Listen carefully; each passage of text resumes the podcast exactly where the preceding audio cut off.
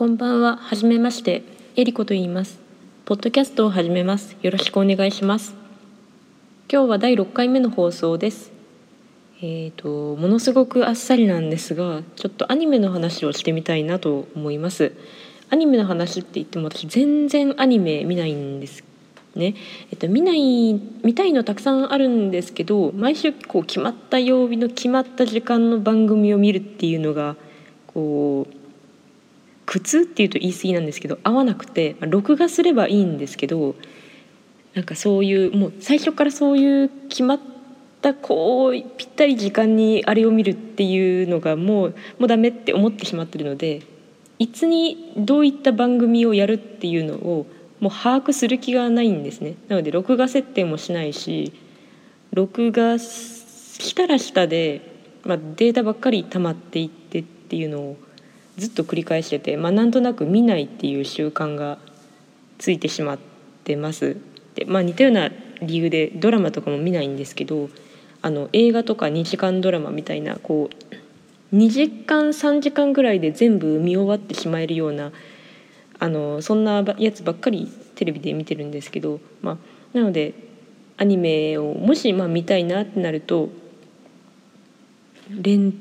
タルで借りてみるか、まあ、ワンクール終わった後に動画配信のサイトとかが時々なんか月額いくらでとかで見れるようになったりとかするのでそういうのでこう一気にわっと見たりとかするんですけど去年珍しくちゃんと見てたアニメがあって「まあ、ユーリ・オン・アイス」っていうスケートのアニメです。友達に勧められて見始めて、まあ、勧められた理由は多分その私がフィギュアスケートを見るのが好きっていうのを彼女は多分知ってたのでそれで勧めてきたんだと思うんですけどもう一個が、まあ、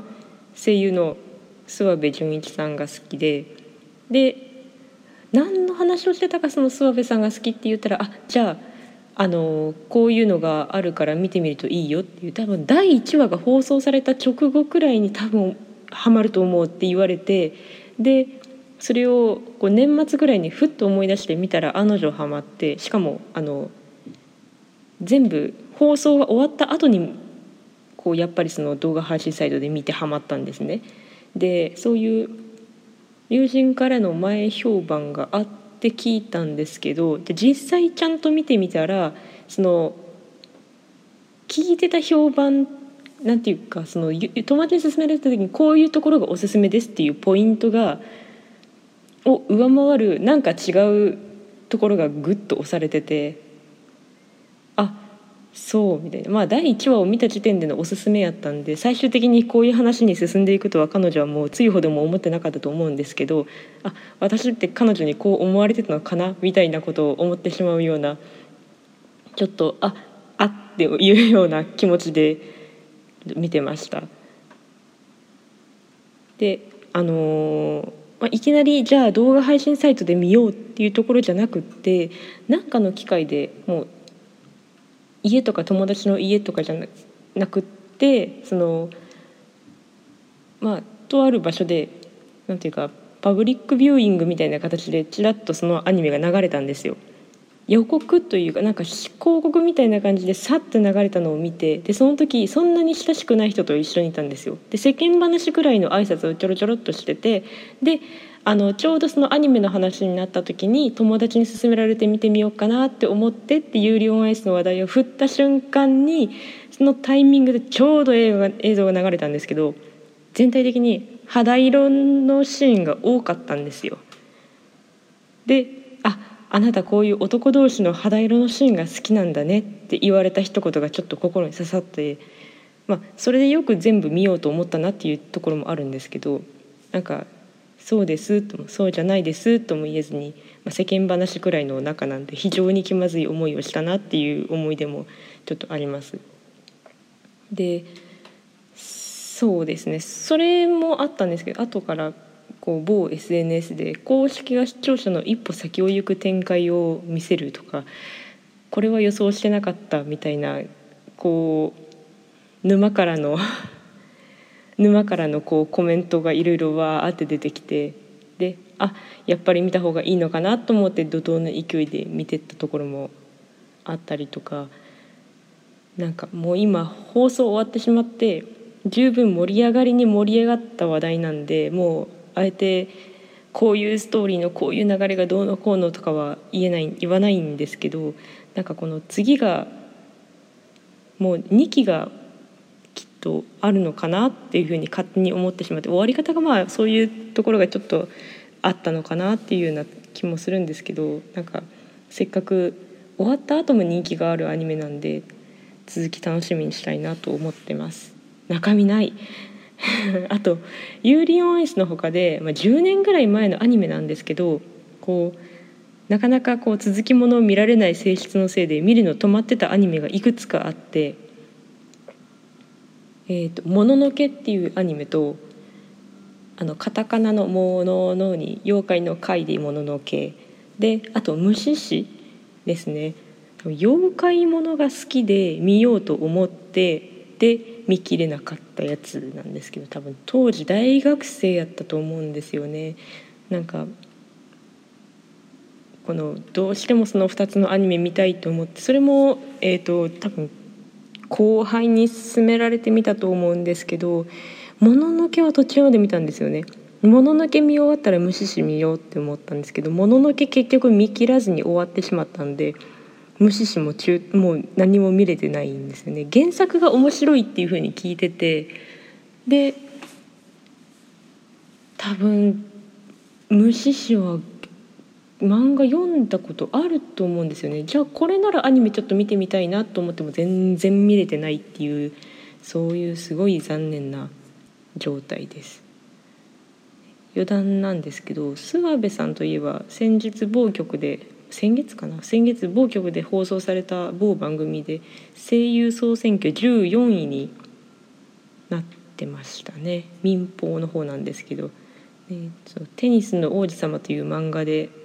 ちょっとオタクがっつりしたオタクになった私にとってこう後部敬語役をされてたってことでものすごく思い入れが深い方なんですけど私ゲームもちょろちょろ好きで。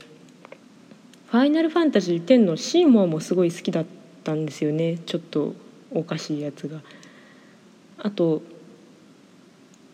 ファイナルファンタジー10やとゲーム始まってすぐサナルカンドで喋ってる DJ もこの方でしたね確か。それで開始早々うわーってなったようなのを覚えてます。でまあ結局それも高校大学生ぐらいなんですけどそれぐらいの時期かその数年後か数年後に「高口高口」っていうインターネットラジオとかも聞いてて知らない間にロンハールームっていう名前に変わっててちょっとびっくりしたんですけどしかも放送の曜日と時間帯も全然変わっていてでこの放送をしようかなと思っていろいろ調べててウィキペディア見てちょっと懐かしくなってしまったのでまたあのハードさんを追いかけてみたいなと思いました。もう放送300回超えていらっしゃるってことでいつになったら追いつくんだろうなっていう感じなんですけど、もう初期の「高口高口」の CD の1と2ぐらいあの全部入りの CD を2枚ぐらい持っててであのー亀甲縛りの豚ちゃんがついたエコバッグとか通販で買ったなっていうのをすごい覚えてます。いまだに持ってるんじゃないですかね。あとフィギュアスケート毎シーズン張り付いてるわけじゃないんですけどなんかこうシーズンになるとついついあ見ようかなと思って見てます。もう最近はでも日本人選手が滑るところになったら見るぐらいですかね。ちょっと私の中でピーク過ぎてしまって次にちょっとがっつり見たいなって思う方が現れたら見るかなと思ってるんですけど昔はブライアン・ジュベールとイリーナ・スルツカヤが好きでねもうもう今現役じゃない方ばっかりなんですけどすごい好きで見てました。イリーナ・スルツカヤは YouTube で動画探しても何回も何回も何回も何回も見るぐらいすごい好きでなかなかこう印象深いんですが最近はアイスダンスもちょっと気になる選手がいて結構有名な選手なんですけどまた別の機会にお話ししたいなと思います。宿題のようにそういうのばっかり溜め込んでいくんですけどまた是非よかったら聞いてください。それでは最後まで聞いてくださりありがとうございました。えりこでした。失礼いたします。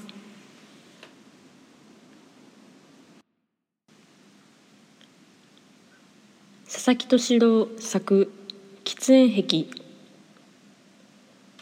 札幌のバスへの町豊平を出た無害二輪の馬車が北を指して走っている砂利道を月サップの部落に向けてガタゴトと動いていった。馬車の上には2人の乗客が向かい合って乗っていた。2人ともいずれもみそばらしい身なりで1人は50近いばあさんであった。1人はやはり同じ年頃のじいさんであった。じいさんはひっきりなしにタバコをくゆらしていた。その煙がどうかすると風の具合でばあさんの顔にかかった。ばあさんはその度に横を向いてその煙を避けようとした。これはどうもあなたの方へばかり煙を吹きかけるようで。じいさんは軽く頭を下げながら言った。しかしじいさんはやはりそのままタバコを吸い続けるのだった。煙がかかってようござんすよ。構いませんよ。タバコの好きな方は仕方がございませんもの。ばあさんは微笑を持って言うのだった。私はどうも目を開いている間はタバコをどうしても離せませんのでな。じいさんはそう言って今度は紺碧の大空に向けて煙を吐き上げた。タバコの好きな方は夜中に目を覚ましても床の中で一服するそうですからね。私のはそれはそれはそれどころじゃないんです。とにかく夜中だろうが昼間だろうが目を開いている間はこうしてタバコを口にしている始末なんで。何しろ私は1 5 6の時からふかしてきたんですから。ではもう3 4 0年も飲み続けていらっしゃるわけですね。それさね早3 5 6年にもなりますかな。じいさんはそう言って遠い記憶を思い出そうとするように軽く目を閉じた。どちらまでおいでになりますかよ？ばあさんは話し相手のできたのを喜んでいるように突然そんなことを聞いた。私かね？私は月サップまでです。前から知っている牧場で鎌を一つ据え付けたもんでして。そこのまあカフというようなわけでこれから寒くなりますからそれは結構な仕事でございますよ。あまりどっとしないんですがね何しろこれ私はこうしてむやみにタバコをふかすもんですからタバコ銭だけでも自分で働かないと鎌の方は手慣れておいでなのですかよ。鎌の方はそりゃ私は1 5 6の時から鉄道の方の機関庫にいまして最近までずっと機関士をやってきていますからそりゃ慣れたもんでさ何しろ私が鉄道に入ったのは札幌の停車場に初めて売店というものができた頃ですからな。ほうその頃の札幌をご存知なのですか？そりゃよく知ってます停車場に売店というものができて何かいろいろなものを売っていましたっけが。そこに可愛い娘が一人座ってましてな。私はその娘の顔を一日として見ないじゃいられなくなりまして毎日そこへタバコ買いに行ったもんでさ。何しろ子供のことですから小遣い銭なんかろくろく持ってないんでタバコなんかも贅沢なことでしたが何しろその娘の顔を見ないじゃ一日としてじっとしていられないもんですからな。しかしその子はそれから1年ばかりでいなくなってしまいましたがな。その時には私はもう立派な母喫煙家になっていましたよ。何度となくタバコを輸そうかと思ったこともありましたがタバコをふかしていると奇妙なことにその煙の中へ売店に座っていた娘の顔が浮かんできますのでな。なんかこうタバコというタバコにはその娘の匂いまでついているような気がしましたんでな。こうしてタバコをふかしていると今でも私はその娘の顔が煙の中へ見えてきますんですよ。何しろその娘のために毎日毎日1年余りもタバコを買いに通ったんですからな。それはそれは実を申しますとあの頃その売店に座っていたのは私でござんすよ。ははそれさね。じいさんは驚きの目を見張ってばあさんの顔をじっと見直した。それさね。これを覚えておいででしょうがね。ばあさんはじいさんの前に片手を出してみせた。その指には心中の指輪が鈍く光っていた思い出しましたあなたでしたかその指輪は私が機関車のパイプを切ってこしらえた指輪でしたがな。どうかの中へ混ぜてあなたがこれを私にくれて顔を赤くしながら逃げるようにして走っていったのを今でも覚えていますよ。私はそれからこの指輪を片時もこの指から抜いたことがございませんよ。こんなにすり減ってしまいました。あなたでしたか。それであなたは今どこで何をしておいでになりますね。月サップでほんのつまらない店を持ってお茶屋をやっています。すぐですからどうぞお寄りになってゆっくりお茶でも上がっていってくださいましよ。それはそれはあの時の方はあなたでございましたか？馬車はもう月サップの町並みに入っていた。